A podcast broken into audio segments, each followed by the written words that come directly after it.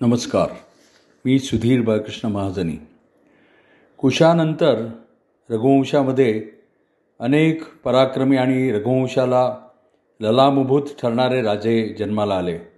अतिथी निषध नल नभ पुंडरीक क्षेमधन्वा देवानिक अहिनगु पारियात्र शील उन्नाभ शंखण विशुदाश्व विश्वसह हिरण्यनाभ कौशल्य पुत्र कौ पौष्य आणि ध्रुवसंधी. ही त्यांची राजांची परंपरा. आणि ध्रुवसंधी हा राजा असाच पराक्रमी राजा होता परंतु दुर्दैवाने तो ज्या वेळेला एकदा मृगये मृगयेला गेला होता तेव्हा एका सिंहाने त्याच्यावर अचानक झेप घेऊन त्याला ठार केलं आणि अकालीच त्याचा मृत्यू झाला. त्याच्या मृत्यूनंतर त्याचा पुत्र सिंहा सुदर्शन याला वामात्यांनी अयोध्येच्या राज्यावर बसवलं त्याला राज्याभिषेक केला. ज्या सुवर्णसिंहासनावर धिप्पाड शरीराचे रुंद खांद्यांचे विशाल छाती असलेले उंच असे रघुवंशातले राजे बसायचे त्या सिंहासनावर आता एक छोटासा सहा वर्षाचा सुदर्शन राजा बसला. परंतु त्यामुळे ते सिंहासन रिक्त दिसलं नाही. कारण जरी तो राजा त्या सिंहासनाच्या मनाने लहान होता तरी त्याच्या तेजानी ते सिंहासन भरून जायचं.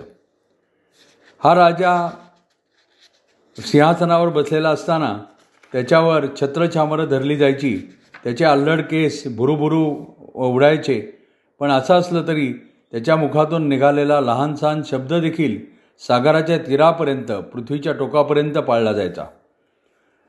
त्या राजाला त्या राजाचे पाय शि सुदर्शन राजाचे पाय लहान होते. सिंहासनाच्या पीठापर्यंत पोचू शकायचे नाहीत.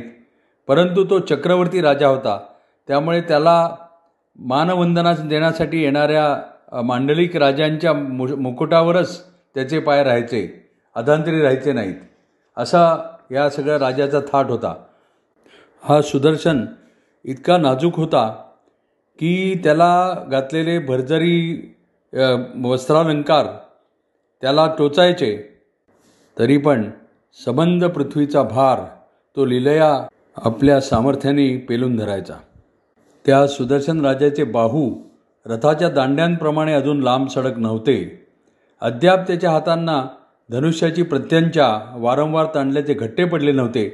तलवारीची भू मूठ धरून तलवार वारंवार उपसण्यामुळे अजून हात कठीण व्हायचे होते परंतु अशा सुदर्शन राजाच्या बाहूंमध्ये पृथ्वी सुरक्षित होती.